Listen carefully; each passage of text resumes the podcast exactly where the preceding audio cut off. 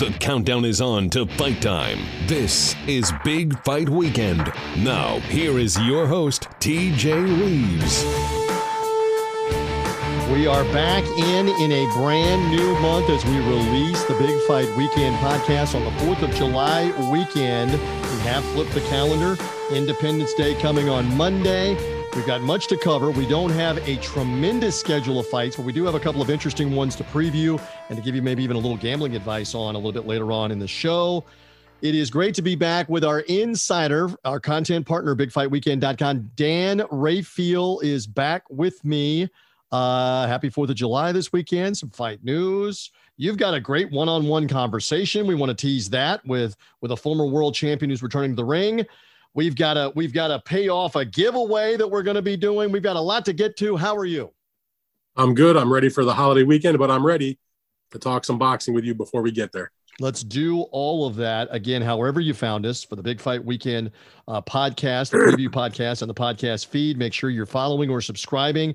Great content uh, always on this, including the preview show headed to the weekend, the Fight Freaks Unite recap show as well. Dan and I still have got to negotiate in and around the hot dogs, the apple pie, the hamburgers, the baked beans, how we get the Fight Freaks Unite recap show. It will be coming to you, though, off the weekend. Anything significant goes on, we've got it on Fight Freaks Unite. If you're on this podcast feed, you don't need a social media prompt. You don't need to be on the website. You just will automatically get the podcast if you're following or subscribing on Apple Podcast, Spotify, Google Podcast. And we are seeing metrically more and more and more of you, audience wise, are finding us. We say thank you again for the month of June, where we saw even more growth. Again, we're up about another 20% in June. So that is fantastic as well. Keep finding us, keep following us as the important fight news and fights are happening. You want to be part of Big Fight uh, weekend. As I mentioned, we've also we would love for you to rate us and subscribe us, uh, and not just uh, subscribe, but rate us and review us. And many of you have been doing that because, in part, we were prompting you to do a giveaway. So right now, uh, Dan and I are on video right now. I am holding up the Tyson Holyfield hat. So if you're listening only on the audio podcast, you can't see me holding it, but I'm putting this up as part of a social media clip that we're doing the giveaway. We asked uh, fans to rate us and review us, and we would draw one at random. I, I have gone down the list, Dan. We did a random uh, thing with a random number, and I came up with our winner. Our winner is the Twitter handle Homer. It's not, I don't know if it's Homer Simpson. I don't know if it's another Homer. Uh, but Homer, you're going to get the hat. The Tyson Holyfield one hat is yours for rating us and reviewing us. Dan is looking at the hat. Those that are seeing us on the social media clip, you can tell Dan, I've never even unfolded it to wear it, but yes, I can say the hat. The best part about the person that wins is they get the hat that's never been on your dome. That's correct. Never been worn, no follicles, no other uh, mites or bugs or whatever. That's a big time hat. That's that's a big historical. November 1996, when Evander Holyfield upset Mike Tyson. You're uh, you're getting the hat, Homer. So congratulations! And again, continue to rate us and review us because you've got a July giveaway coming later in the month. Do we want to say what it's for? We've been leaving breadcrumbs for what poster it's for, Dan Rafael. I mean, if you want, we can say it. Why don't we unveil it? Go ahead, please. What do you have? Oh, okay. If they rate us and review us, what do you have? So you obviously came up with the the Tyson Holyfield hat, which by the way, as we tape this on Thursday, today is Mike Tyson's 56th birthday. So happy birthday, Mike Tyson. How about that? And God, we're getting old. Tyson's 56. Uh, tell me about it. He is 56, but he'll always be older than me, which is good. anyway, so you had you came up with something out of your uh, batch of stuff to give away, a cool hat from uh, Tyson versus Holyfield 120 five years ago. Uh, what I want to give away that I pull out of my stash, not quite that old, just a, a month or two or so. Uh, I have a beautiful on-site poster from Devin Haney's undisputed lightweight championship victory against George Kambosos all the way from Melbourne, Australia. It's a pretty cool poster and uh, we'll be giving one of those away for the next uh, the next contest. How about that? So all they've got to do is rate and review us, and then send us a screenshot. Tag Dan, tag Big Fight Weekend, so that we can see that you rated us and review us. um, in doing that, and everybody that already did that, you're eligible as well at random. We have had almost like the folks that didn't The folks that didn't win the hat are still correct. They're still eligible. If you have rated us and reviewed us since we started this in June, anybody that's done a June rating, let's say, and beyond, you've got a chance to win the Haney Kambosos fight poster that Dan has. This is the official fight poster, right? That they used for the oh, promos yeah. for the no, fight. Absolutely. This is they're going to get an the, authentic poster from the fight. This is the, the real deal on-site poster. This is not some knockoff, some reprint, some uh, television. I mean, not that there's anything wrong with the television versions of it, but this is the authentic poster advertising uh, the the boxing match in Australia. Obviously, a very big fight uh, all the way from Australia. This is historically significant as it was the first ever uh, four belt undisputed championship fight in the history of the four belt era. Not only that, by the way, uh, those who follow history, when Haney won the fight and, and, defeated George to become the undisputed champion, there had not been an undisputed lightweight champion, even going back to the three belt era, since Pernell Whitaker accomplished that great feat in 1990. Uh, in a shocking manner, by the way, those who are familiar with Pernell Whitaker know not the biggest puncher in the world, always went 12 rounds. Uh, as it turned out, when he became undisputed in his unification fight, knocked out Nazario in the first round, highly unusual for Pernell Whitaker. How about that? So, uh, but a long gap between. Yeah, David Devin Haney now un- undisputed some 32 years later, and you get the fight poster. And again, we'll do this later in July. Just go rate us, review us, take the snapshot of it, the screenshot of it, tag us on social media. We will see it, and we'll do another random drawing just like we did for the Tyson Holyfield hat. So uh, we love we love that, and, and that uh, by the way again helps us because more people will see the podcast. The more of you that rate and review, more people will see it on Apple Podcast because they move us up in their rankings according to listens, according to ratings and reviews. It's kind of a combination of both. So keep helping us out because more and more of you are finding it, and we are grateful for that. Uh, we should let them in on in just a few minutes. You're going to hear from Abner Mares, former multi division world champ, now known obviously in the recent couple of years as the Showtime boxing analyst with Mauro Ranallo and Al Bernstein on Showtime Championship Boxing and Showtime's boxing pay per views. You had a one on one with Abner earlier in the week, and he's going to get back in the ring later this year in September. So I'm anxious to hear that full conversation yeah. in a little bit. But just a quick tease here Abner Mares coming up on the podcast look at Abner has always been a fan favorite fighter, as you mentioned, uh, world champion in uh, multiple divisions, won world titles in three weight classes as a bantamweight, as a uh, junior featherweight, as a featherweight. He's going to be having this fight uh, coming back, um, I guess, technically speaking, as a lightweight. Uh, he's been out of the ring four and a half years. He's fighting Miguel Flores. It'll be September 4th. It'll be one of the undercard fights when uh, the main event goes down between the heavyweights, Andy Ruiz Jr. and Luis King Kong Ortiz. And, uh, you know, Abner and I had a long conversation about it. I've known Abner since he was a kid. I've covered his entire career. Um, I was uh, appreciative of the fact that when he, when, when we touched base, uh, he told me that, you know, since his comeback had been announced uh, in the officially when they unveiled the card, that he had not done any interviews until deciding to speak with me. We've always had a good relationship. Um, he talked about people can listen to the interview, which will play in a few minutes, but um, why he's coming back, what his mm. expectations are, what he hopes to do. Um, I asked him, uh, which I always find to be very interesting, when you make that decision, how do you break that to your family and what is their thought? Because one of the things you always hear boxers say when they're asked about what their future is, oh, I got to go home and talk to my family about it. But what's the uh, the shoe on the other foot, so to speak, when you have to now have the conversation where you tell your wife and your kids, uh, Daddy wants to come back after not fighting for four and a half years and take more punches. Uh, so he recounted um, the uh, reactions from his children and also from his wife. Uh, look, Abner is one of the good guys, and uh, he's been a terrific fighter. Um, was in some some great battles and fought lots of quality guys. Won some.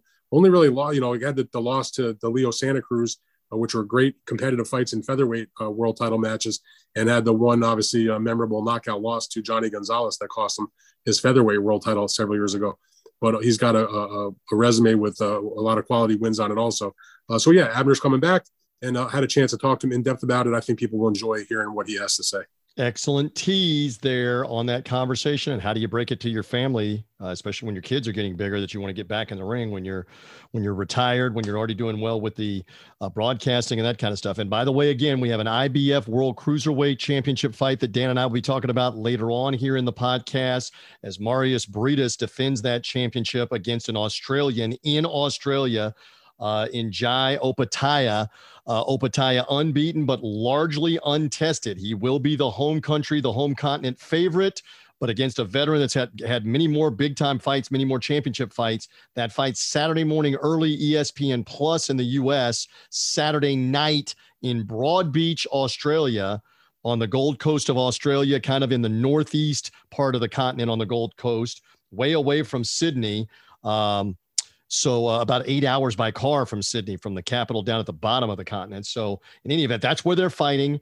Uh, Dan doesn't care as long as it's a four-cornered ring. Get them in the ring. It doesn't matter where it is. If it's on Pluto, get them in the ring. But it's in Broadbeach, Australia. It'll be on Saturday. We'll be previewing that fight uh, coming up. All right, some news of the week, real quick, before we get to Abner Mares. Speaking of retirements, Mikey Garcia, a former multi-division world champion, former unified uh, champion at lightweight uh, put on social media that he is retired, listed himself in his bio as a retired boxer. So we wrote about this on the site. You wrote about it in your Substack, and you also kind of went over some of uh, Mikey's biggest bouts. I guess the first question is Are you a bit surprised and do you believe him at 34 years of, old, of age? That's it. He's not fighting anymore. What is your analysis, Dan? Listen, with professional boxers, you never say never. Mikey's only 34 years old. Uh, didn't take huge amounts of punishment by any stretch in his career. Uh, you know, had a, had a tremendous career, won world championships in four weight classes, 40 wins, just the two losses, both decisions. Got wiped out when he jumped up two weight classes to take on and challenge Errol Spence Jr. for his welterweight title back in 2019. Uh, I always had huge respect for Mikey for having the uh, audacity, uh, the desire, the dare to be great attitude. Um, you know, it was not like he was pushing that fight. He really is the one that made that fight happen because he went out there and really campaigned for it and, and sold uh, that fight really well and making it like the history that could be made. How he was desiring to try to win a title in a fifth weight class, and uh, you know, what Errol Spence at that moment didn't really have a lot of other you know big time options, and so he took on the challenge, and they fought in um, an AT&T Stadium in Arlington, Texas, where it was a big deal. There was 35,000 people there or so. I mean, Errol was the hometown fighter, but Mikey had huge amounts of fans there too uh, from the Mexican and Mexican American community. Uh, I was at that fight, and uh, you know, we're not a shock how it wound up, but you know, Errol won every single round. But I always respected Mikey for the the dare to be great attitude. Uh, the only other loss he took was last fall when he had the upset against uh, Sandor Martin, uh, which was a huge upset, derailed uh, you know potential other big fights. where Regis Prograis was being discussed. But look, Mikey was a good fighter for a long time. A lot of people had him on the pound for pound list for a long time. Before he fought Errol, he was 39 and 0.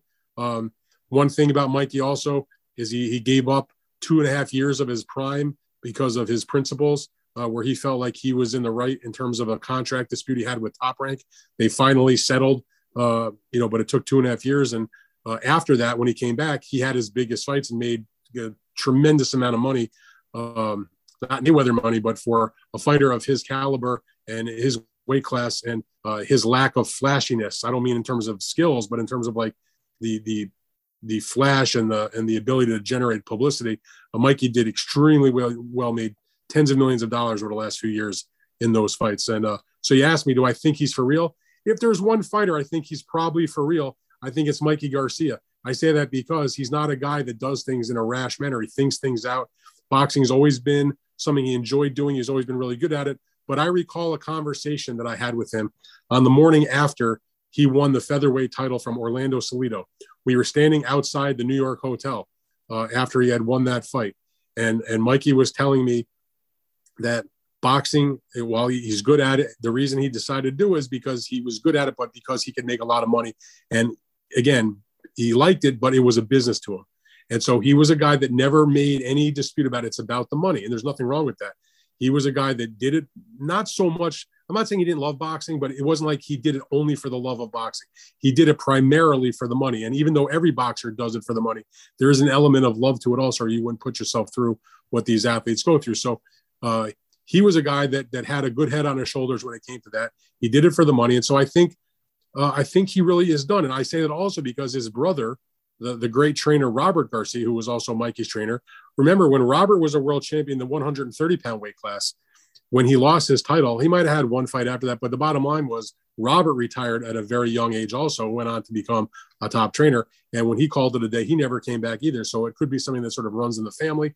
He saw how his brother has conducted himself post retirement. So uh, you never say never. But if I if I had a you know bet on it, I guess he'd be a guy I would bet on that may, might say I really am done. Um, he's got nothing left to prove. It's not like there's some uh, mega fight out there that was sort of left undone. There were some fights along the way that we would have loved to see. Remember, there was a lot of conversation at one point. He would fight uh, Vasily Lomachenko when they were the two top lightweights. That never happened. That was a big, big, huge disappointment. He was in the Pacquiao mix supposedly for a year or two, and so was everybody else, and that didn't happen either. Yeah, I mean, Mikey's a guy who he has a huge amount of accomplishment. He did really well. He was a hell of a fighter. But I, would be less than honest if I didn't say, and I wrote this in my Substack column, which folks can read on my uh, on my on my newsletter, that despite the great accomplishments and everything he did, and the great record, and the fact that he was a good guy and and uh, won all those world titles, I, I I still I feel like he walks away where you wonder what could have been, and I say that because there were the two and a half years of his prime that he didn't fight. There were other fights that should have been made that didn't get made, such as the Prograis fight more recently, such as the Lomachenko fight going back a few years ago, that he could have had some much bigger events over the course of his career. Now, that's not all his fault, obviously. You know, it takes more than just the the the desire and will of the boxer to make these events happen. But uh, you know, he he's in a position where he's made the money. The, his family. They're settled. They're set. You know, they're going to be set up for the rest of their life. Uh, there's a probably a, a, fairly decent chance that Mikey gets into the boxing Hall of Fame down the road. Um, you know, he won titles, like I said, in four weight classes from featherweight to junior welterweight, and beat some quality guys along the way. Whether it was Robert Easter in a unification fight, Sergey Lipinets, which was you know who was undefeated. Robert Easter, when he beat him, was undefeated. Lipinets was considered a very dangerous opponent when he fought him. Uh, you know, he dropped Lipinets, he dropped Robert Easter. Um, he scored, you know, Adrian Broner may not have been at his best when they fought, but he whipped him uh, in what was a pretty big uh, non pay per view, but a pretty big fight at Barclays Center. Um, he had a spectacular knockout against uh, Zlaticanin when he won the lightweight title and beat some other names, Rocky Martinez, Juan Manuel Lopez, obviously the Orlando Salido fight. Uh, you know, he, he beat uh, maybe not superstar opponents, but a pretty good amount of good quality fighters and, uh, and, and, and never really was challenged in those fights. In his last win, uh, right before the pandemic, which is a fight that I was at. He had a, a very exciting and, and quality victory over Jesse Vargas, we also knocked down. Um, I say good luck to him and congratulations on a retirement. It's, it's hard to walk away. 34 years old though, with his health and with his uh, his wealth, and and can go on and, and do whatever else he wants to do. So good for him, good career, and uh, we'll see if he decides to come back. But I, I would tend to say no. All right, good enough and well covered on Mikey Garcia. Uh, something interesting while we're just covering news, uh, you uncovered kind of did some research. Shakur Stevenson put it out there as well. He's going to be back in the ring. Give us more details on that. And it's a homecoming for him as well as a Newark, New Jersey native. Tell us more here on the podcast, Dan Rafael. Well, Shakur, of course, is coming off uh, his career biggest victory that took place April 30th uh, in Las Vegas a terrific uh, atmosphere and a, and, a, and a, brilliant performance from Shakur in just uh, knocking down and taking apart Oscar Valdez to unify the WBC title and the WBO title, uh, which is the title that Shakur went into the fight with, took Valdez's WBC belt. And so the first defense of the unified titles will be his second defense overall in the 130 pound weight class.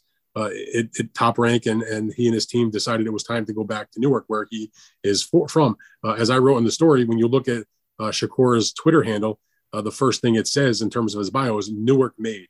Uh, you know, that's where he grew up. That's home. Uh, that's where he made himself uh, into the, the person that he is.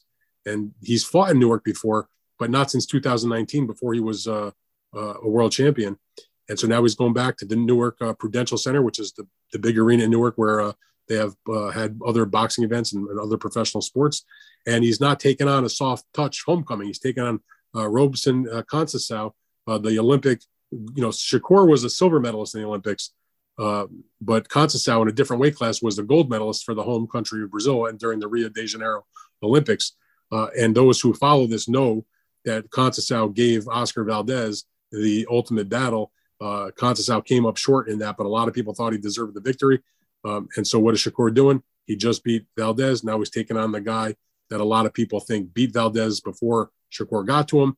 Uh, it's an in-house fight because all of those guys are with top rank, but even barring that, Conceição is still one of the best contenders in the division, and uh, it's it's a real solid fight between, you know, a fighter I think, and I'm not alone by the way, that someday we're going to be having a conversation on on these types of podcasts where uh, is Shakur Stevenson the best fighter in boxing pound for pound? If not, who is? Uh, he's he's on that trajectory, but Conceição is a very solid very quality, uh, skillful technician and and a, and a good boxer himself. And it should. I don't know if it's going to be the most exciting fight in the world, but I know that it's going to be a lot of boxing science in the ring that night. All right, good to have him back in action later on. And of course, we've been uh, that's September. That. I think it's September 23rd. September 23rd in the football season. They'll put that in around, and I believe you reported it's going to be on ESPN. If not, it will be probably on ESPN Plus. Don't well, know it would be a pay per view, but we'll see what no, they no, end no, up doing on the platform. Would you stop at pay per view? That's not a pay per view.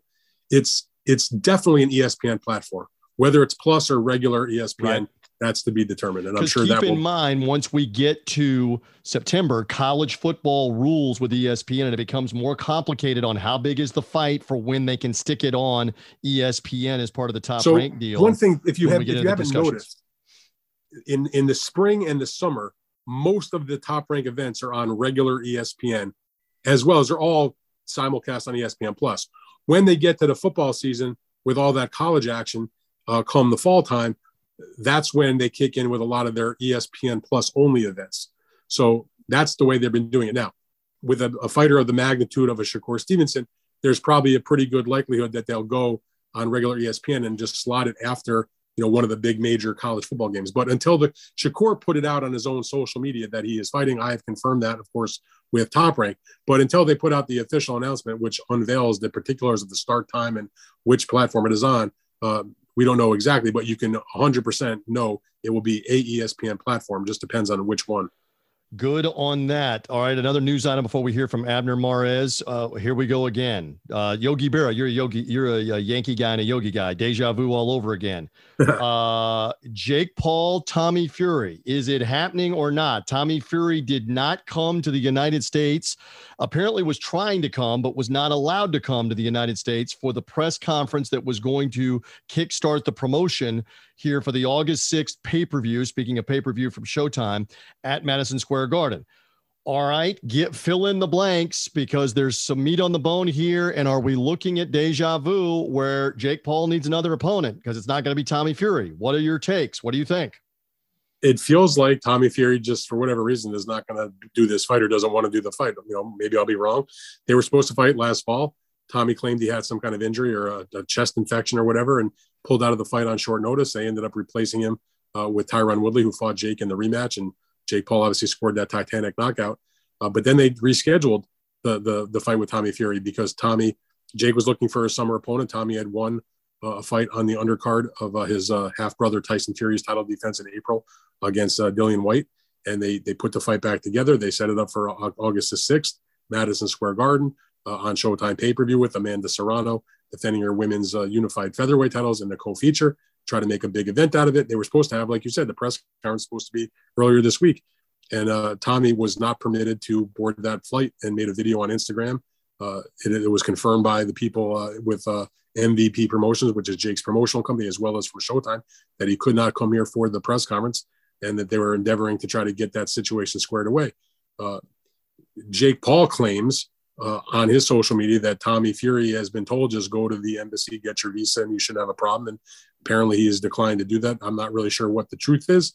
I just know this: uh, he wasn't allowed to come to the United States, and the speculation is, and I don't know this for sure, but you got to be an idiot if you don't understand what's going on here. Uh, the United States government put a bounty uh, on Daniel Kinahan, five million dollars, and sanctioned him and many of his associates. And in doing so, they put hundreds of people with supposed uh, associations with those people on a ban list that they were not permitted to come to the United States. Kinahan, of course, is the, the, the boxing manager advisor with a, who had a lot of power at one point. You know, was involved with MTK Promotions, but also a purported crime boss, a mafia right. king, a, a a narco terrorist, a guy that's you know accused of laundering money and of having people murdered and of, of uh, trafficking drugs all over the world. And obviously, those are big issues. And the point is, Tommy Fury has not necessarily been known to be his associate, but Tyson Fury, that was his guy. That was his advisor. I mean, no one even makes a secret about it. Tyson has refused to distance himself or to discuss it in recent times. There have been uh, rumors that at one point in the last couple of weeks that Tyson Fury was barred from entering the United States. For what it's worth, I'm told that's not accurate but I don't know for sure. But the let bottom line is, let me interject. His father, John Fury, and we could go on and on about this. His father, John Fury, apparently isn't allowed to come to the United States anyway. But his father, John Fury, put it out there himself. Tyson was trying to come to New York to be part of the top ranked boxing show with the Beterbiev Joe Smith fight. John Fury, out of his own mouth, said this, and that they barred him from being able, the United States government, to fly back to the United States right now because Kinahan is still not apprehended. How true is that? I don't know, but that's John Fury saying that. And John Fury hinted that the Tommy Fury fight could be in trouble because none of them are going to be allowed to come over with him to be able to help train him or help him get ready for the fight or blah, blah, blah. Okay, can I ask it this way? Is he just yanking Jake Paul's chain? Uh, what I can't understand is why would you go to the trouble the second time, Tommy Fury, to agree to this, to have them promote it, and then not show up uh, uh yeah, of that, your own doing? That, I don't understand just, what the me, motive is. That is just nonsense because – everybody involved Showtime, MVP Promotions, the Fury team they should have known yes or no before they ever made the deal or announced the fight. Can you get here for the fight? It's one thing to sign a contract, but if you can't get into the country because the government won't let you, they don't care about a boxing match. And I'm telling you, Showtime is concerned about it. And you know, look, it's not the biggest fight on in the world, the theory, just speculate. Is he is he yanking Jake Paul's chain? What's your guess? We don't know. I don't that. know is the he answer. yanking his chain know. and doesn't want to really fight him? I can't answer that. I know this. He's not allowed to come to the United States presently. So I don't know if I, I, mean I'm not going to accuse him of not being willing to fight the guy. Right. But if you can't get on an airplane and come to the location where you're supposed to be for a news conference, which would then throw uh, doubt into whether you could come here for the actual fight, that's a problem. They need to get this stuff ironed out. There you go. Not, we have we have five weeks before it's happening. They and they can't they can't come back with Tyron Woodley a third time. No, thank you. No one cares. That's not a pay per view. So, I actually texted somebody at Showtime about that, yes. and we were joking about that. And I was assured that it will not be Tyron Woodley three. Right. So they got to come up with somebody if it's not him, and you got to start that promotion if it's not him. So I would have to think coming off the July 4th holiday, what do we know? I'm in the cheap seats, you're closer to it. They got to have an answer on can he get to the United States to TJ, start this and fight? If not, we're moving on to another opponent. Can I just say this? Yeah. Life's too short for us to have this conversation for this long about Jake Paul and Tyron and uh and Tommy Fury. Well done. Let's move on. You actually talked with somebody that has done something in the ring, unlike Tommy Fury, of accomplishment, multi time world championships. How about that for a segue? Abner Mares, a one on one conversation with Dan on his return to the ring. Uh, they cover many different uh, subjects in this conversation as Dan spoke with him earlier in the week. All right, everybody. I want to bring in my guest now for the podcast. A name we haven't heard much about in the ring. We hear more about him outside the ring as a commentator on Showtime, but it is none other than the former three division world champion Abner Mares, who surprisingly to me and maybe to lots of other people also announced he is coming back to the ring to fight once again uh, after a four and a half year layoff. He'll be back September 4th taking on Miguel Flores at the Crypto Arena in Los Angeles, the former Staples Center, on the undercard of the heavyweight fight between the former heavyweight champion Andy Ruiz Jr. and the longtime contender Luis King Kong Ortiz on the Fox pay per view. And uh, Abner, thank you so much for doing this. I really appreciate it and uh, welcome. Thank you, thank you, Dan. I'm happy to be here, and thank you for the introduction. And uh, I'm, I'm really happy. I'm really happy. Um, I'm uh, excited about this, and as much as you guys are surprised, I think now I'm not so much surprised. I'm just happy. You know, I'm just happy about the opportunity given given to me to to make a comeback. So I have to ask. I mean, as I mentioned in the introduction, right. uh, most of us uh, boxing fans and viewers and know who follow, you know, you're still in our consciousness, like you know, more so maybe than when you were active, because we see you on television every few right. weeks doing the commentary on Showtime. Uh, for a lot of their, you know, all their big fights, and they've had such a great schedule over the last several months. So we're seeing you and hearing you often. So I wonder, uh, since you're at ringside all the time doing the fights, what was the motivation uh, for you to actually now get jump back into the other side of the ring, get back into the ring to be an active participant? Um, just that, really. I mean, just being part of it, uh, being in every single, well, most of the big, you know, big fights, ringside calling the fights, and, and especially in my weight class, you know, it's a, it's a really packed, exciting division. We're talking about the 130, 135 pound division, and and that really motivated me to um, to really come back and and and you know and I'm not gonna sugarcoat it. There's some fighters that you look at, you know, myself, and I'd be like, man, I can beat this guy. you know, Right. why not give it another try? And that's just me being real. And um, you know, um, and I'm just happy that I'm I'm giving the uh, the the opportunity once again. Uh, and it was just not given to me either. I want to clarify that. I did have to go through all types of uh, procedures, and uh, and I'm talking because obviously there was mixed emotions about my comeback. People, you know, some people concerned about my health. We all know about my eye injury, hmm and some people are just, you know, hey, what is Abner Cook doing back? You know, after four years, like, well, you know, um, I love the sport, and it's giving they're giving me the opportunity to come back, and I'm going to take it. So you, Uh, but so so I did have to go through a lot of um, observations. I went through different doctors, and uh, to in order for me to get my uh, my my license. this is with the So- California Commission, correct? Correct with the California Commission. Yeah, So, we uh, had a whole meeting. Uh, we had a whole um, um, what do you call it? Um, we had to go through a, uh, you know a long procedure. Um, Like they do medical had- tests. Do they come out to the gym and watch you spar to make sure things are good and that sort of thing? Exactly, Yeah. exactly. And not only that, they sent me to their own personal uh, commissioner, doctor, Right. uh, retina specialist, who had to give me the green light. You know, they they would not just take my doctor's, you know, my ophthalmologist. Um, okay, they you know they they made sure made sure things were right Well, I mean, should, the- and, and they did. Yeah, the California Commission, they run a pretty tight ship. I've been covering them a long Mhm. time. I know Andy Foster and that whole crew over there. They, I think they do an excellent job. So obviously, this is not something that was just sort of born out of like you woke up one No. morning and said, "I'm coming back." So can you just take me back to when you know because it's been four and a half years. I mean, and for those who don't Right. remember, the last fight that you had was an outstanding fight. Um, you know, you lost the decision, but it was a hell of a fight. The rematch you had with Leo Santa Cruz for the uh, in one of the for the WBA uh, featherweight world title. That was 2018 at what was then Staples Center. You'll be fighting in the same building now, just with a different name.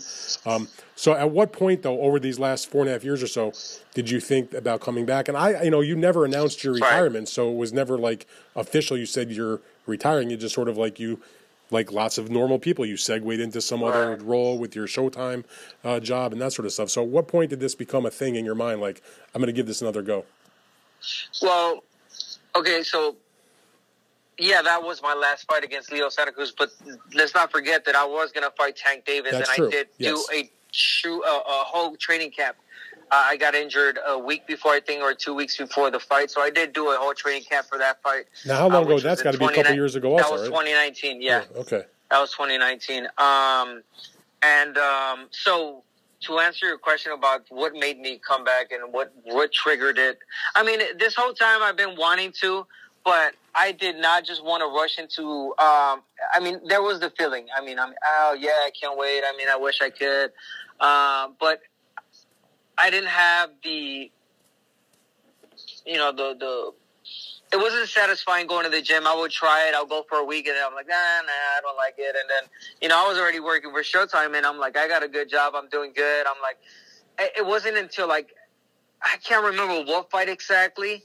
Um, it, it was definitely one of Tank's fights. And I was watching him, and I'm like, man, I was gonna fight this guy, and you know, here he is. I'm not saying that you know I'm, I'm looking for an opportunity to fight Tank. I'm just saying that that's what triggered it. Right. And So, it must like, have been before man. the Romero fight because that just happened a couple weeks ago. Yeah, I don't know. It was definitely right ago. before the Romero fight. Yeah, yeah, it was way before that. So, um, and so that was triggered, and and you know, I asked right away. I called Andy. I called all the people that I had to call, and I said, "Hey, I want to make a comeback." So again, it was a process. It, it was since last year. It has been. Uh, because it, it took uh, almost a whole year for them to to approve me. so maybe and you were was not- watching Barrios or Isaac Cruz. It was Barrios. I think it was Barrios. Okay. I'm not gonna lie. I think it was Barrios. And he, of course, you know, Gervonta had knocked out Leo, who had Yes. been your opponent. Yes, no, no, no, it was definitely not that one. yeah, but uh, yeah, I think it was a Barrios fight, and um, you know, it was just it was that, and then I had the feeling again, you know, I had the the the. the I was just happy to be back in the gym. I, I, I have not left my the, the boxing gym, and and if you were to see me in person, I'm going to show that in, in, at the press conference. For a 36 years six year old guy that's been out for four years, the body that I have, Dan, it's it's it's it is it's a guy that's been in the gym this this whole time, and I Well, have. one know, thing was going on. on. Even when you were an active boxer, before you had this long layoff, you were never a guy known to not come to your uh, fights or your camps in good condition. I mean, you're always in good shape and, and making weight and that sort of thing. Um, no, I'm always strict it- about that, and even even more now that you know I got a fight coming. Uh, believe me. Was this just sort of like uh, focused. an, an itch that you had to scratch? That's the term I hear from a lot of fighters. that- Exactly. Yes. Yes. Get Yes. Uh, uh, you know, obviously, you're gonna get the, the the comments about oh he's coming back for the money or he's coming back to this and that. Well, there's obvious reasons. You know that you know you do. Nobody works for free. Right. You know, yeah, that's that's a plus. You know, we're making money. But at the same time, these fights, the next what two, whatever I do, three, one, whatever it is, I, I'm really just gonna enjoy myself. I'm well, you're, gonna enjoy Abner, myself. also you're also not uh, unlike lots of boxers that may have the desire to come back after a long layoff, where perhaps it is financially motivated, at least in part. Right. You have a steady Right. job. You may not be making the kind of money at Showtime Yes. that you made when you had one title fight in a year or two in a year, where you're making, you know, hundreds of thousands of dollars in one night, or maybe Right. even seven figures in one night. But you still have steady work, and the money's still going into the bank account. So Oh yeah, I'm I'm blessed, um, Dan. And even even now, before we even got this call, I mean, the reason I kind of kept you on hold, you know, I was signing some papers because because I, I'm I'm in the buying property. You know, I just Gotcha. signed a, I just bought a nice property. Uh, for you know, it's actually uh, apartments, so that's what I do, and you know, I'm blessed. I'm blessed, and honestly, this fight, I'm doing it for me, for for for for uh, be, the satisfaction of coming back, and not only that, that Dan, you got to understand, there's a lot of people out there, a lot of athletes that do not get this check, second chance to come back and fight or do whatever they'd like and, and love. And me, it's given to me, and I'm gonna do it. And this is all for them too, because they, they're gonna see themselves there. You know, I mean, who gets an opportunity like this? So I'm definitely not taking it for granted. I'm training my butt off, and, and I'm known to be one of those fighters that you know leaves it all in the ring. And believe me, this whole time people are going crazy because they, they know what what to expect from Abner Mares when he steps in the ring. well, you You mentioned know, it's about been yeah. it's, it's been four years, and every every single day, there's no day, Dan, that I would walk out of my house and people, hey, Champ, when are you coming back? Champ, when do when are you fighting? Right. Like you know, it's it's it's it's uh it's overwhelming. It's really nice. So you said like you don't know if one fight, three fights, two fights, whatever. That gives me the impression that at least at the moment you're you're in. I won't say you're in it for the long haul, let's say, but certainly more than just this one fight. Can you uh, give me your characterization of is this a long term thing where the the end Right. result is another world championship or another world championship opportunity, or is it just Well, two three fights yeah. and let's see how I feel? This is this is exactly what's how it's gonna go. Depending on how I do, how I look, this next fight is gonna determine everything else. Let's just leave it at that because I mean, I'm, uh, let's just be real, and I'm just a, a guy that's honest with myself and my body and and everything. If I do not look presentable, if I don't look good in this fight, Mhm. I, I, you know what? What's the purpose then? You know, Right.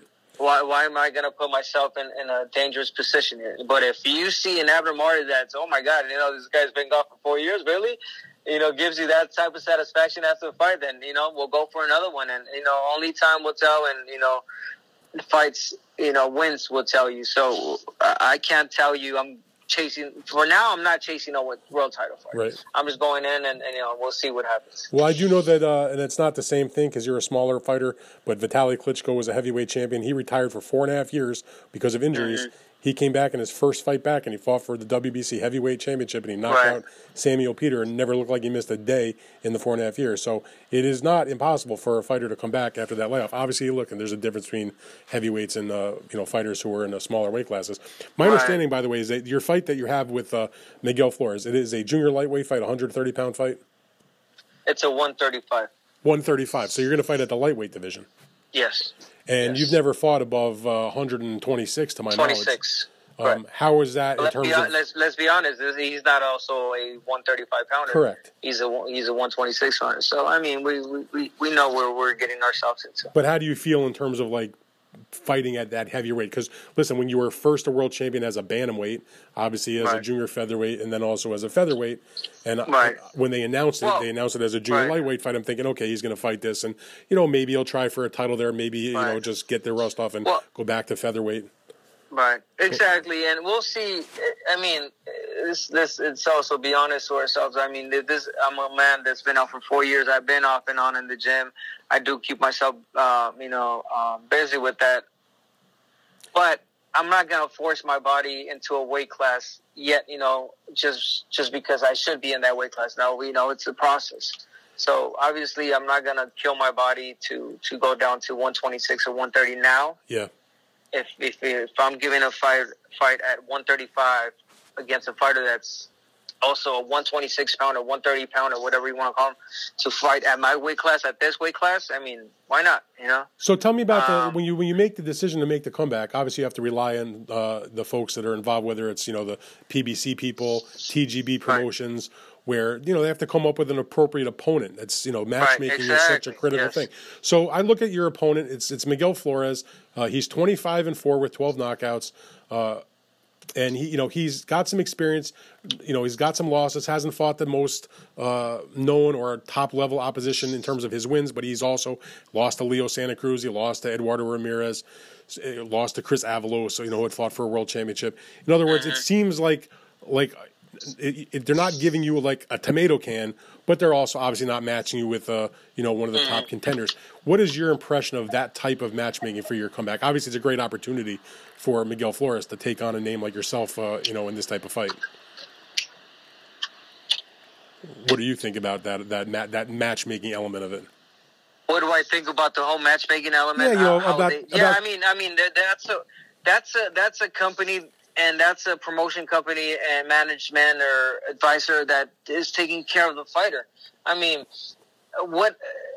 Why would I put myself in a position where after four years I'm like, oh, who, what am I trying to prove? Who am I trying to, you know, Right, um, like why would I come back and say I want a Tank Davis fight? right, why would I want a um, you know another world champion uh, at 126 Fulton you know something like that no that's I mean because I'm not chasing that I'm not chasing like I don't want I don't want that. Right now I want to just give me like the satisfaction of coming back giving my people my fans here in California a, a great show my name Abner Mares people know like just giving my that that satisfaction and if PBC my company can give me a name that is not no easy pushover and after four years believe me no no fight is easy Right, right. no fight is gonna be easy. Um, you know, I accommodate that. You know, well, let's let's do it again. It's it's no easy fight, and, and, and Miguel Flores, you know, is he's um he's no pushover. So the title the title aspirations are not there at the moment, but if you look good, if you win, if you feel good, maybe a couple of fights down the road you might have those aspirations, correct? Correct.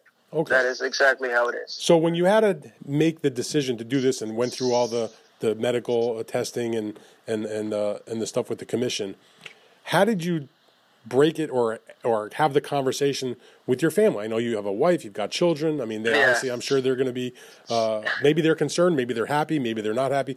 How did that go in terms of like the conversation? Because you always hear Abner, every fighter ever, you know, I got to go home and talk to my family about it, whatever their next move is going to be. So you didn't just make the decision on your own. You have uh, people in your family that that uh, Right. you're going to re- present this to and, and get an opinion on. How'd they take it? What was their thought? Um, the kids were excited. You know, the kids were excited. My wife, uh, not so much.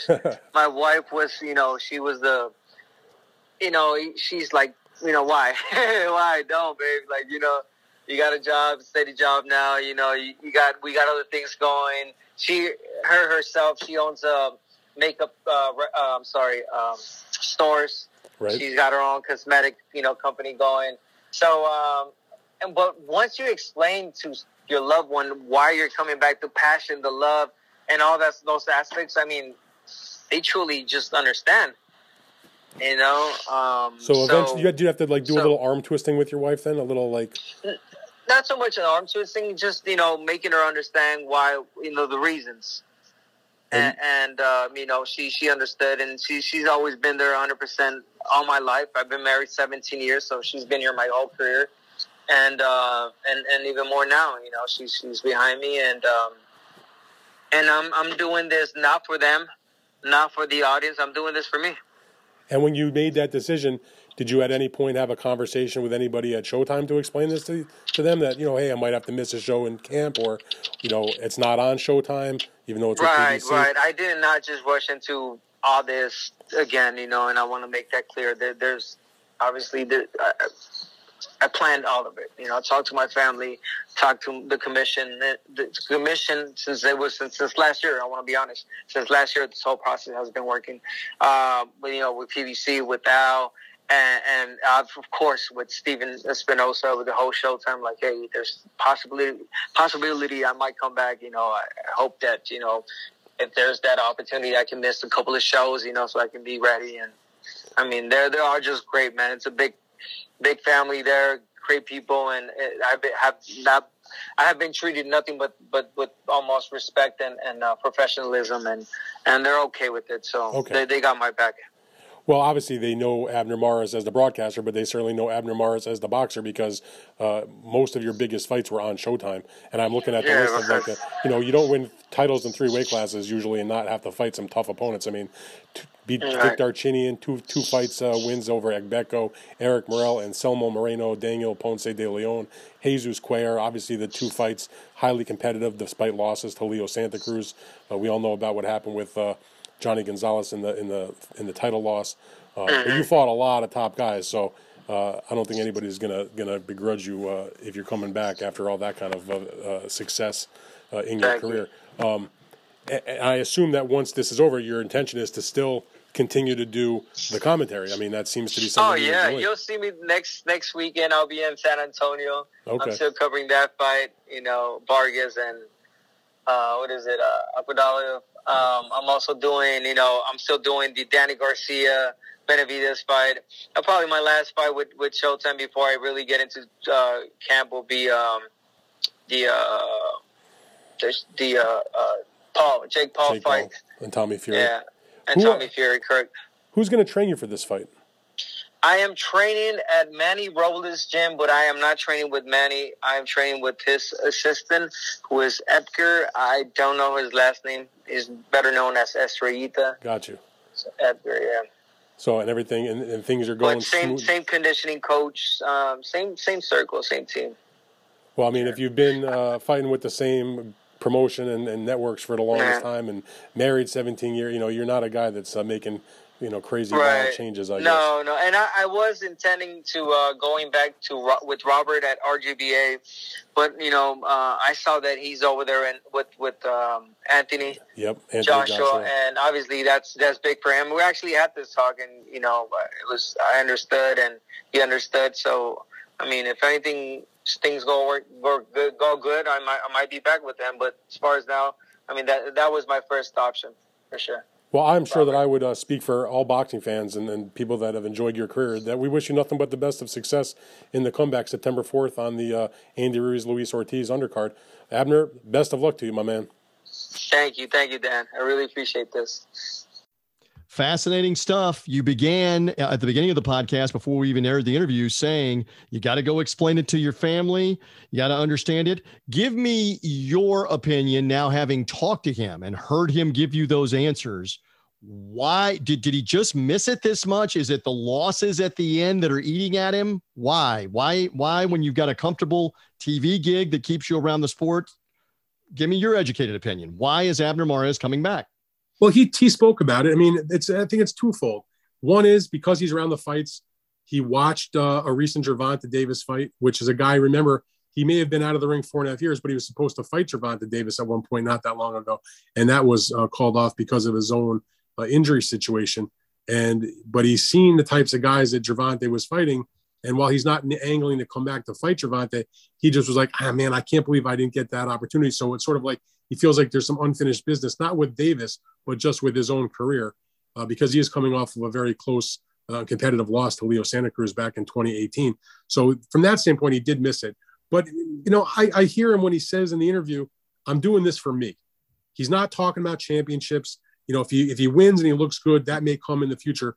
Uh, but he says he's not going to even think about that or make that assessment until he sees how things go for him on uh, uh, September 4th that let's get this one out of the way. Let's see how I look. Let's see how I feel.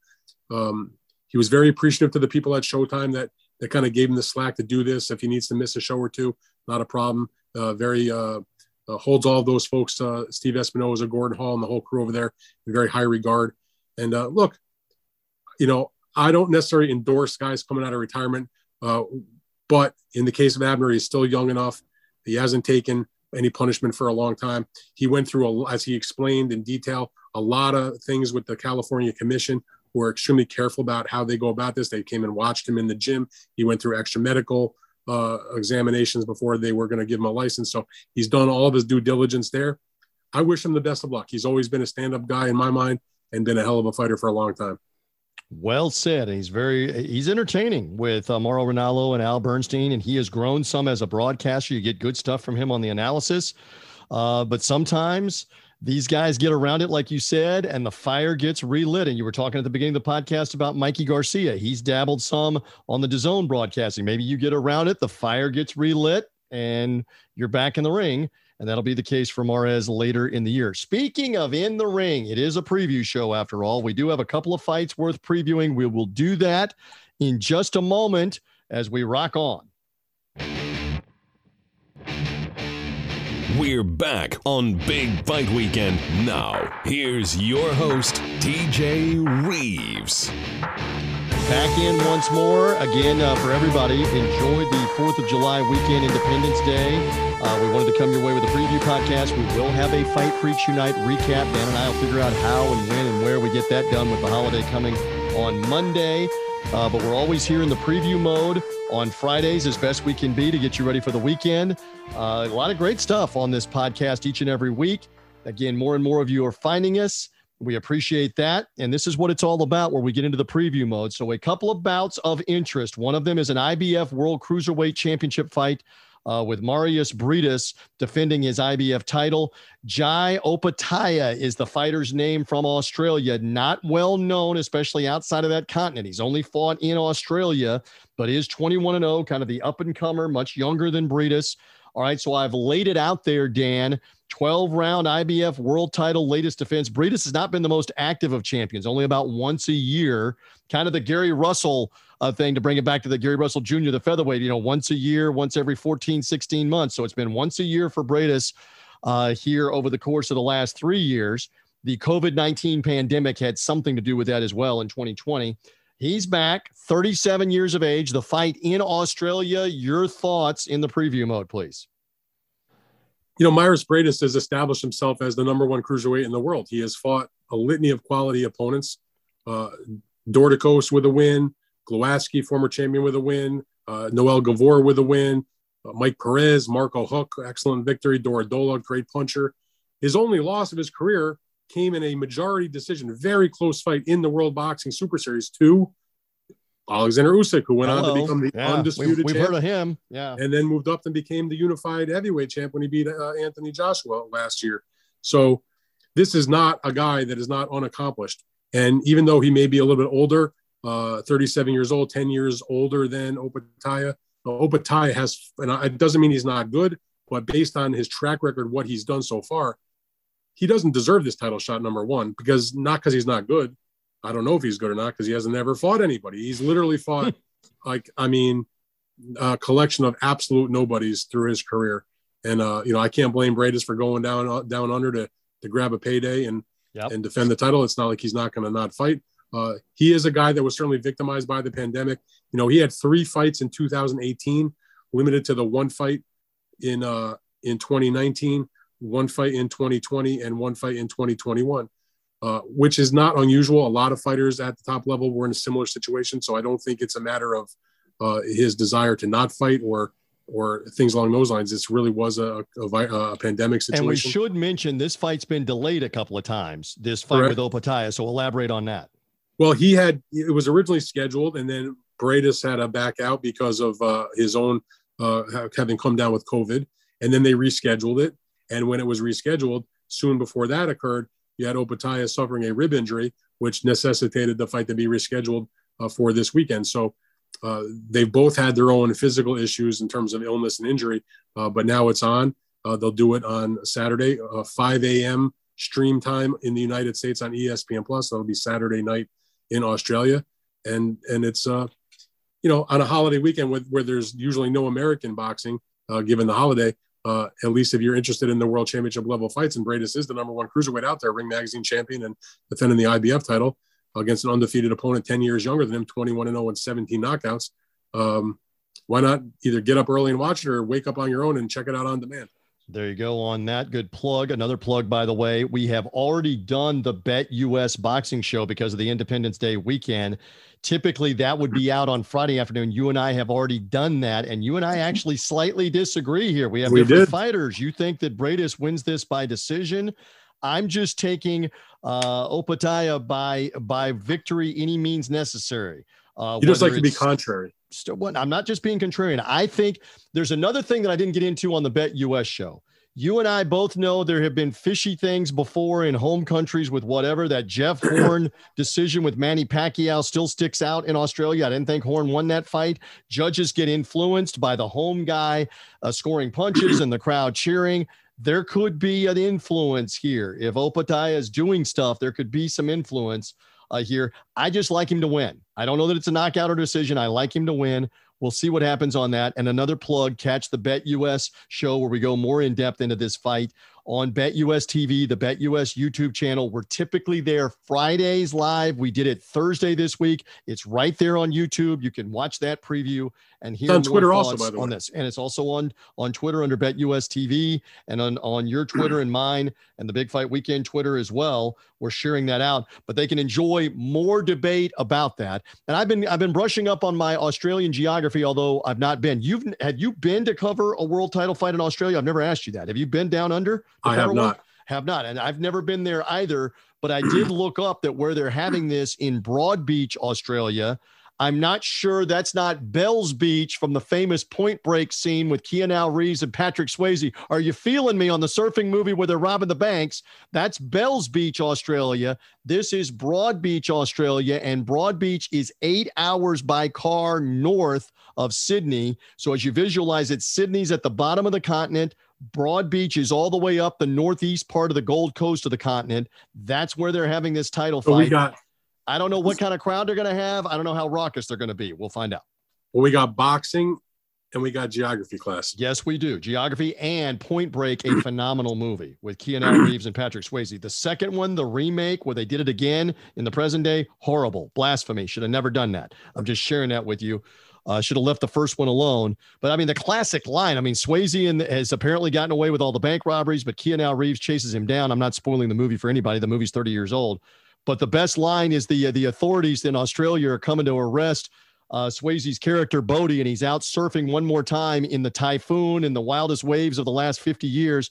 And the one guy yells, "Well, get him when he comes back in." And Keanu Reeves looks at him and says, "He's not coming back. He knows he's going to die out there in the surf." It's just, it's like in boxing. It's like that moment with Manny Pacquiao being on the canvas, and Roy Jones says, "What? He's not getting up, Jim. He's not getting Exact- up." Same kind of thing. He's not coming back. He's not coming. We'll see if Opetaia can deliver. Where was I? Oh, yes. So that fight is Saturday morning. Broad Beach, Australia is where they have it. I have no idea if this will be a loud environment or not, but you would have to think if the Australian does anything, they'll be cheering for him. But you make one more good point. You said it on the Bet US show. Uh, Briedis has, has fought not only in Latvia, his home country, he's fought in Germany, he's fought in the United States, he's fought in Russia, now he's fighting in Australia. Uh, I mean, he's gone where the check is, and he has been the villain or the opponent in a lot of other foreign places against the hometown or the home country guy, right? He's just, I mean, his his disposition when you watch him, he's like, you don't know if he's up by five rounds or down by five rounds. He's not, you know, he doesn't give anything away. He seems like a pretty calm, uh, poised guy. I've been doing this a long time. This just to me, anyway, another day at the office, whether it's in Australia. I saw actually something on his Twitter where while he was in Australia getting ready for this fight, he visited their version of SeaWorld. So he's not cooped up in his hotel room. You know, he's embracing the local culture.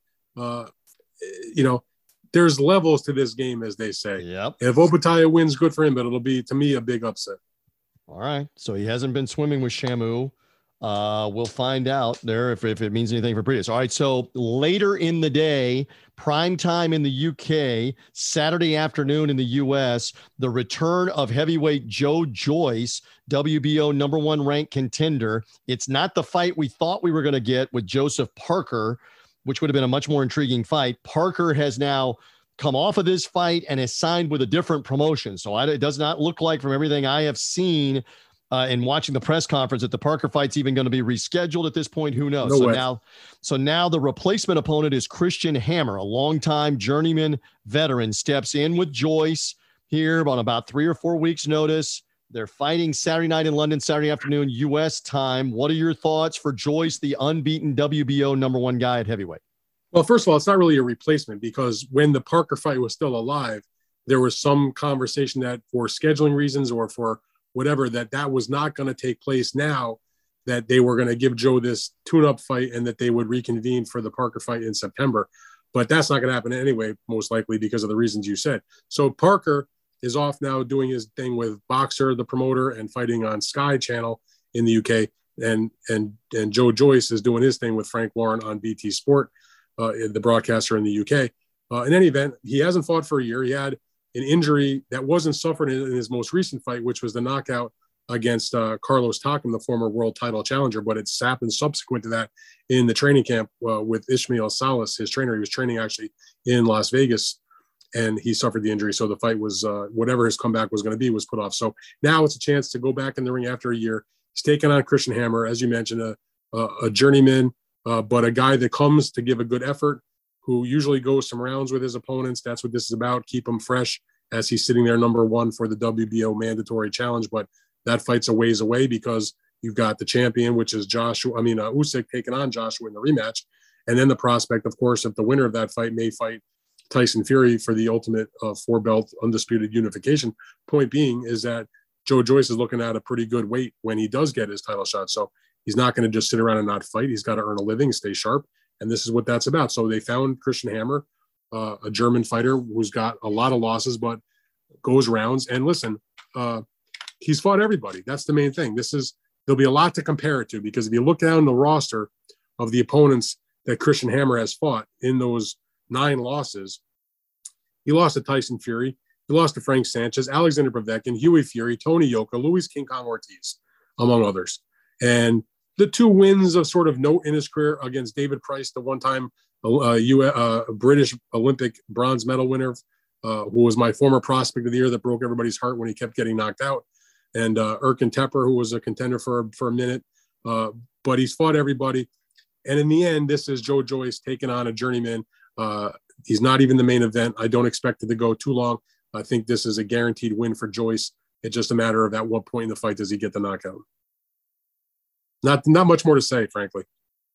And I agree with you on that. I, I think it's a matter of when he gets it. Uh, Joyce, a big puncher, 12 KOs in his 13 uh, bouts. Again, the wrist thing may be a factor, and you're right. He may he may need some rounds to get acclimated, rust or whatever. He will eventually uh, get to him, and I believe get the win. But it is interesting. Hammer went the distance with Sanchez, went the distance with King Kong Ortiz, went the distance with Tony Yoka. Can he last the distance here with Joyce? We're going to find out. And one more in the preview mode. You and I are in agreement on Joyce. This is not the main event of that BT card. Tell us right. more about that main event, which again is not a world championship fight, but it still has some intrigue on that card. Right. And, you know, and, the, and we'll talk about it just because mainly the, the folks in America, anyway, can, you know, one Britain certainly can watch it on BT Sport, but in the United States, it's on ESPN Plus. And that's the Commonwealth Junior Featherweight title match between Jason Cunningham and uh, the former world champion in the bantamweight division, Zolani Tete, the big puncher from South Africa. But he's a little long in the tooth. He's fighting outside of his optimum weight, challenging for that belt, but familiar to the British fans because he has fought several times in the UK. Uh, not the best chin in the world, uh, but somewhat of an interesting fight, an opportunity for for Cunningham to get a good name on his record, an opportunity for for Tete to make a comeback. And uh, again, for a holiday weekend with not a lot going on, I'm down for it. It's uh, at least there's some action, some interesting fights, whether it's Joyce, whether it's this main event with Cunningham and Tete, who's always been in exciting fights, even when he got knocked out, or even the other fight that we discussed with the the cruiserweight title fight. All right, so that's the card again from Queensberry Promotions, Frank Warren's outfit. You know him most associated with Tyson Fury, but this is his promotional outfit. Their fight. Can Joyce get himself, especially with a big time knockout? Can Joyce get him some buzz going again, where he's kind of in line 2023 to get a title shot we will we will find out. Like you said get patient because whoever wins Joshua Usyk is likely fighting Tyson Fury next summer early early next year or next summer. So well I don't know about Tyson I don't know. About Tyson Fury though because Fury Don't let's not get too too too far ahead of ourselves. They'd have to be an undisputed fight, and Joyce is the WBO mandatory, which Correct. is the winner of uh, Joshua. Correct. I was meaning that Joyce has to wait for Tyson Fury to fight the winner of Joshua and Usyk. Oh, yeah. and that's not going to happen until early 2023 at the earliest, probably. Maybe maybe like January, February.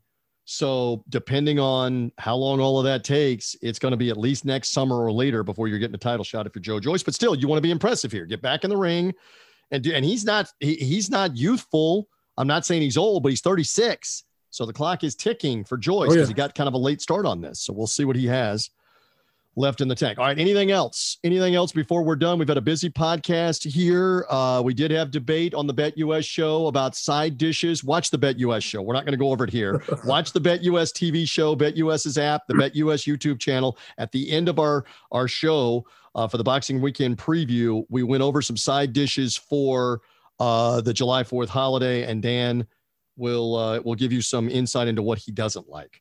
With that, how about that for a tease? Anything else There you go. boxing related? Are we good? I think we're good, Daddy O. Uh, once again, however you found us, thank you for doing so. Rate and review the podcast. Take a screenshot. Tag Dan. Tag Big Fight Weekend of taking that screenshot. A Haney Kambosos poster is yours later in July. We'll give one away at random for anybody that has rated and reviewed the podcast through Apple Podcast. We'll give away that poster later for anybody that's done it since the beginning of January. I'm sorry, the beginning of June. Let me get my month straight. The beginning of June, since we started the contest for the hat, uh, and the hat is being given away to one of you that rated and reviewed it. Uh, we want to be good to anybody that's rated and reviewed Homer, it right? since June. Homer got it.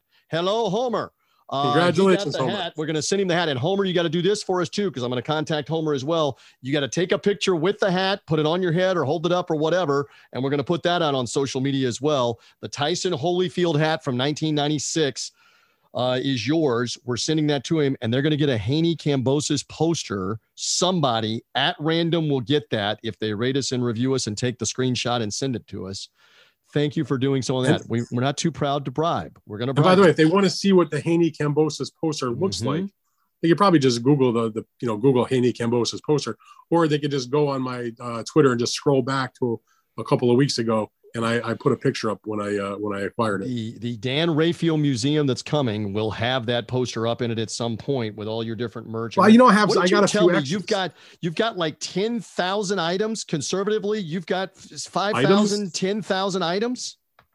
Posters or items in general. Items total memorabilia. What do you? What oh, do you definitely more than ten thousand. Wow! I got Yeah, I almost have- five. I got about five thousand posters alone. Wow! Another three thousand programs. I definitely You're have. over talking about 10,000. different ones, not duplicates. Different fight posters. No, That's no. incredible. The total the total number of posters around five thousand definitely includes duplicates. okay. But you would say at least a thousand fights. oh, definitely, Wow! no doubt about it. Easily. Incredible collection. So you'll get a piece of that collection. If you We might have to do a podcast about that at some point. But uh, Oh, I, absolutely. I get asked all the time from people like they want a tour. The, the tour would be kind of boring because of the way that they're stored. It's not like I have. I mean, I have a, a nice big house, but it's not like I've covered every square inch of the walls with the posters and the and the, and the frames and stuff. I don't think my wife would appreciate that. I understand. But, uh, you've got you've got the bunker, and I see some of the stuff every time I'm talking to you. But we got to get the museum going. We got to get the Rafael Museum collection going with all the stuff. But I do put up I put up pictures and stuff of a, on a regular basis of of items on my uh, Twitter account, on my Instagram, and people can certainly check it out So there. one more on that because the twins are now big into this for workout reasons. They're getting boxing gloves sent to them because it was their birthday earlier this week for boxing aerobic workouts. You know, like uh, you know, j- just getting good exercise in. Do you have a collection of autographed boxing gloves? I've not seen you promote that. No. You have not really. You don't have. I mean, I have, gloves? Over the course of my 20 plus years in the business, you know, do I have a couple of gloves that are signed over the years? Yes, I do. You know, maybe three or four. Wow. I have I have like the the prize one that was a gift from my father-in-law several years ago uh, with a beautiful letter of authenticity. I know it's real because I've had it looked at. Uh, and that's a, a, a dual signed glove by Muhammad Ali and Joe Frazier, Wow. which is pretty cool. And not uh, a you lot know, of them. Not a lot of them, huh? Nah, like a couple. I mean, a few, but I, I've never really been into that. It takes up a lot of space. Number one, if you have too many of them, um, and uh, so my my great love in terms of what I collect has always been programs, posters, and cards. Cool. And uh, not to mention all the videos I've collected, DVDs and, and, and VHS over the years. But in terms of the things that are actual memorabilia, definitely the cards, the programs, and the posters. But the posters, it's like I sometimes think I need an intervention. and you're looking at me while you're saying that. I don't know if I get to participate in that right now, but it's still a great collection. And there's no doubt he's going to part with one of the posters. And you, you listening, you could win. Rate us and review us on Apple Podcast. Take a screenshot, tag Dan's Twitter, tag the Big Fight Weekend Twitter. We'll have record of it. All right, my friend, have a great 4th of July weekend. Enjoy the fireworks in the ring, the fireworks on Monday. We will have a Fight Freaks Unite recap podcast coming off the weekend. I can't say for sure when that will be. Dan and I will work that out. Again, if you're subscribing on the podcast feed, you'll get it automatically without us having to even prompt you on social media or whatever. You'll get it. Uh, so, Fight Freaks Unite coming off the weekend. We're always here Fridays previewing the fights throughout the fights, uh, seasons, and weeks. On Fridays, look for us uh, on the Big Fight Weekend preview. Dan Rafael, have a great weekend. Happy 4th. All right, you too, my man. Talk to you later. For the audience, thank you as well. Thank you for finding us on Apple Podcast, Spotify, Google Podcast for all the great content with the Big Fight Weekend podcast feed. Read the site, bigfightweekend.com for the previews and the recaps of the fight, the news, and much more. For Dan Rafael, I'm TJ Reeves. Happy 4th of July. Bye.